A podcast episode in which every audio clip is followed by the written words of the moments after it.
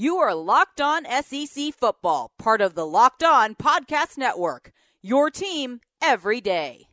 Welcome to your Locked On SEC Football podcast. And boy, we've got a lot to get to today. If you're a Georgia Bulldogs fan, you're set.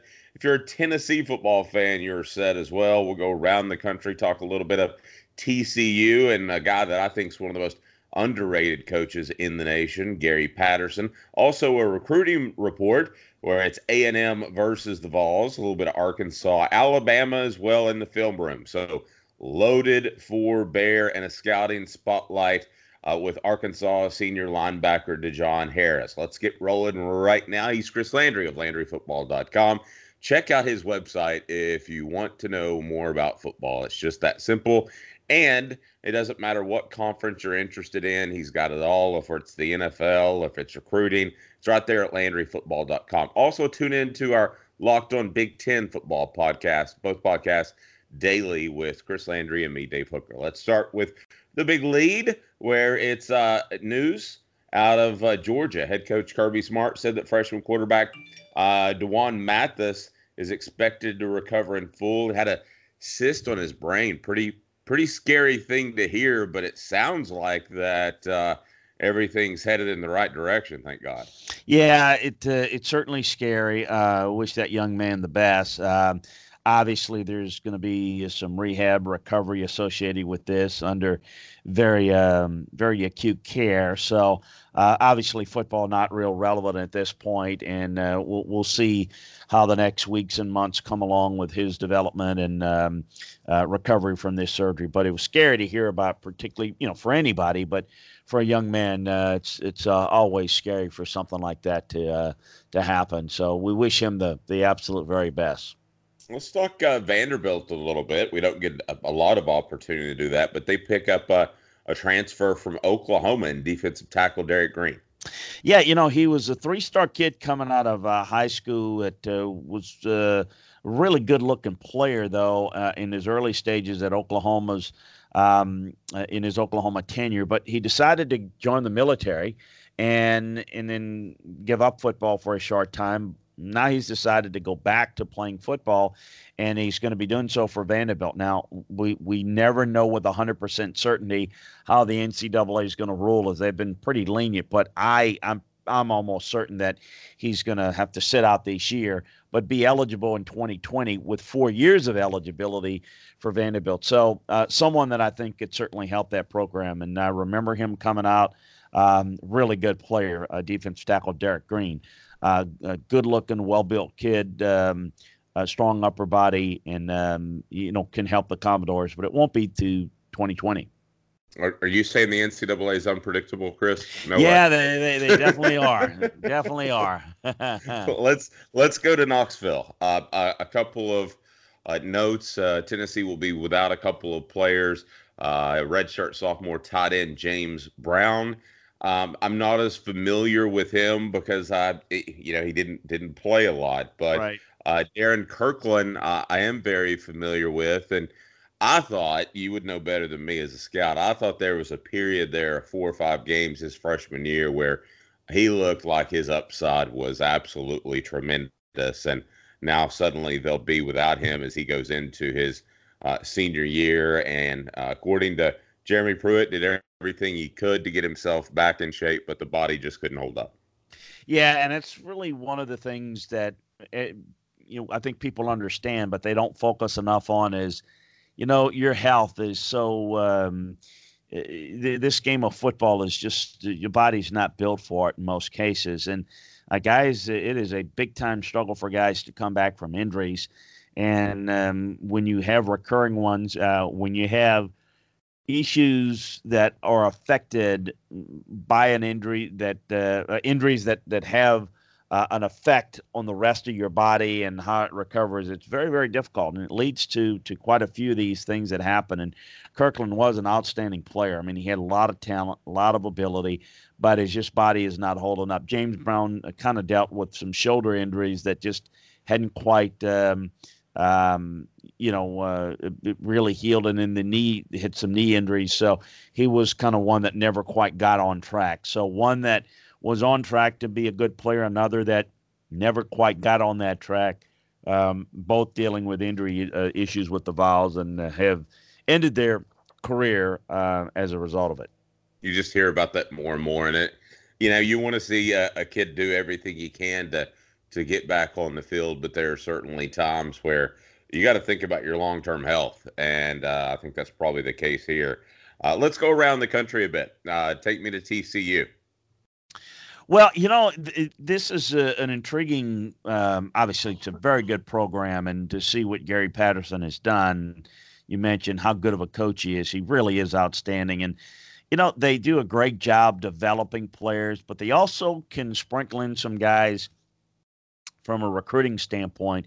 They're a little bit upper level. They have a different different looking profile for players.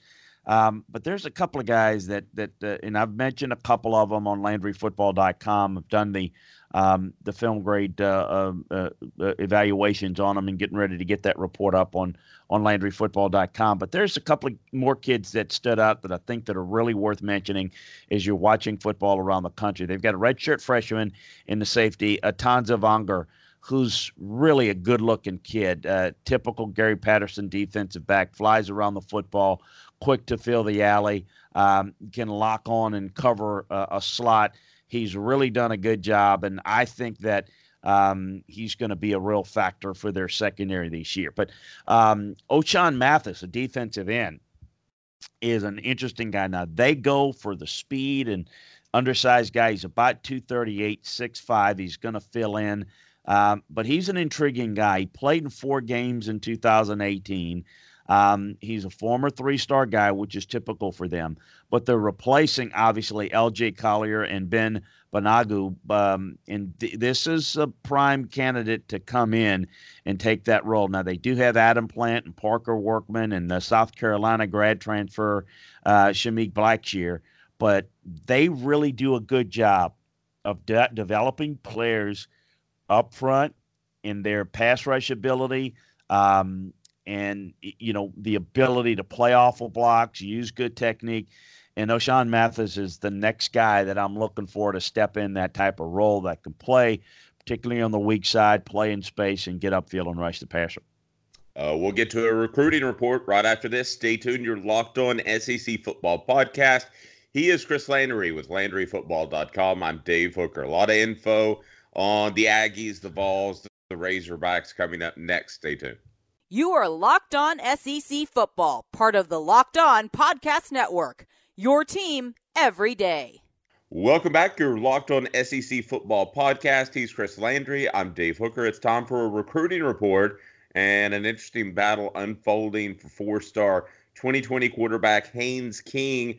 He will visit Texas A&M and uh, Tennessee. I know uh, schools like to wrap up those quarterbacks early. So, what can you tell me about him? dual threat guy, very athletic. Uh, he's got really good intuitive skills to run an offense and play well at the line of scrimmage. Um, it, you know, is is an adequate passer. I think needs to develop in that area, but he's definitely got some playmaking ability with the ball in his hands.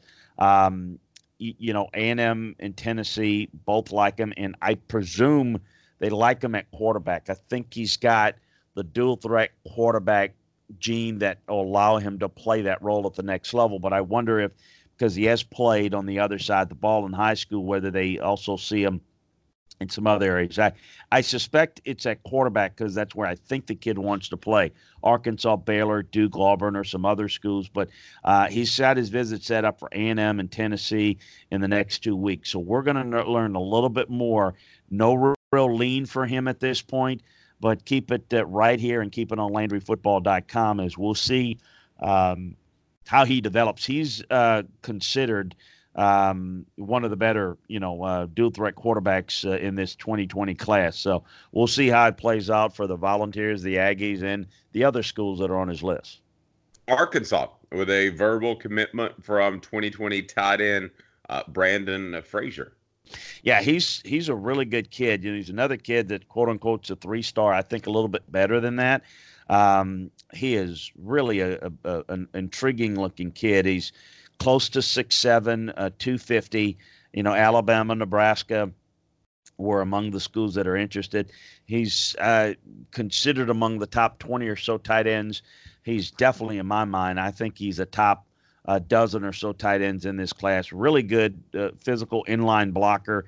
That's maybe the difference. You know, people are not respecting what he can do as an inline guy and the fact that he can work the seam from the inline position more than he's a true natural flex guy. But I think he's really good looking kid. He's the second tight end to join Arkansas's class, um, along with Alan Horace. Uh, so I, I, he's definitely an inline guy that can really help the running game for Chad Morris. But I also think he can be a mismatch in the red zone in short yardage situations for him in both the run and the pass. So remember the name Brandon Frazier, um, really good looking tight end uh, out of this 2020 class that's now committed uh, to Woo Pig Sooie.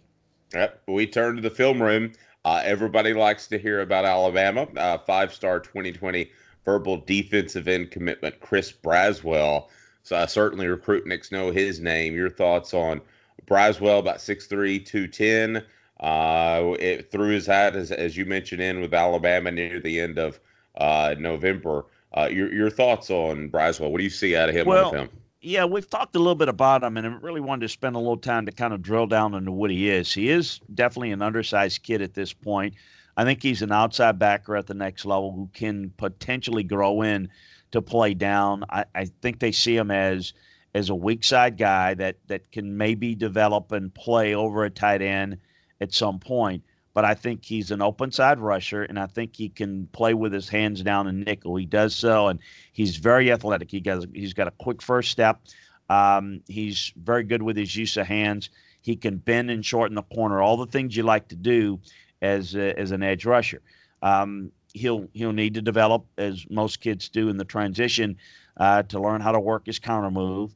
Um, and he'll learn have to have to learn how to drop and do some things that, that he's not quite asked to do as much in at the high school level. But he's a listen, he's a five star for a reason. He's definitely deserving of that, and his his body frame and his how he fills that out uh, out will determine exactly where he ends up position wise. But he's definitely headed to Tuscaloosa.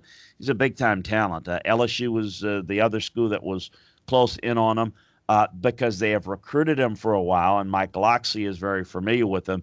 Maryland is another school that has an interest, but I consider them clearly a um, a long shot. But he's a long, smart, instinctive player that is a top 15 overall player in the class of 2020. So um, he's going to take his official visit to Tuscaloosa June 6 to 8, even though he's already committed.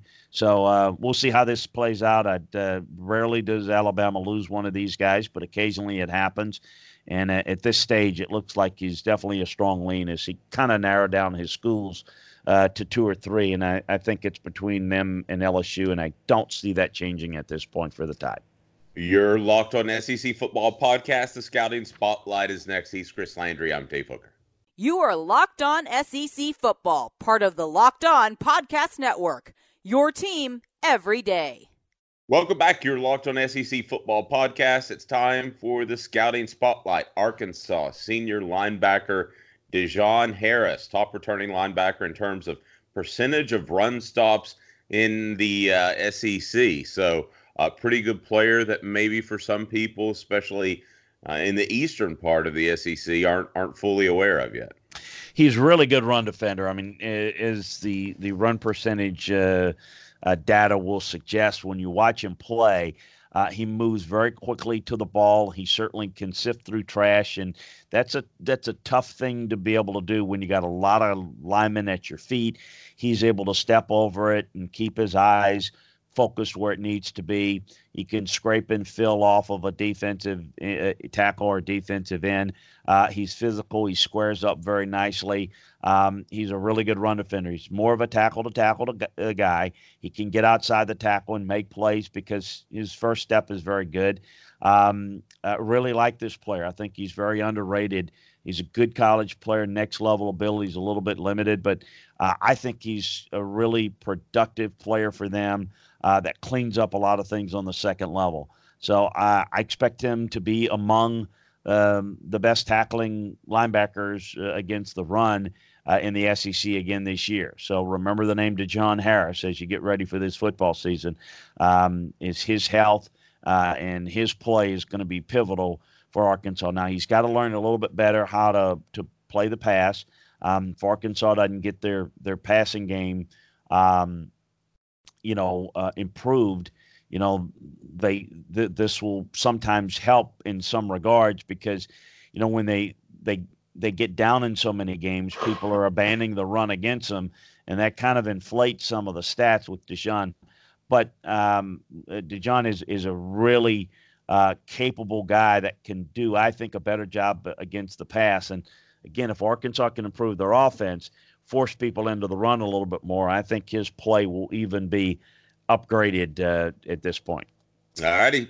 We will talk to you tomorrow. Your Locked On SEC Football Podcast. Don't forget, you can also listen to the Locked On Big Ten Football Podcast. You can find it all there at LandryFootball.com or any platform uh, in which you download your podcast. So we will talk to you tomorrow with the latest SEC football news. Have a fantastic day, everyone.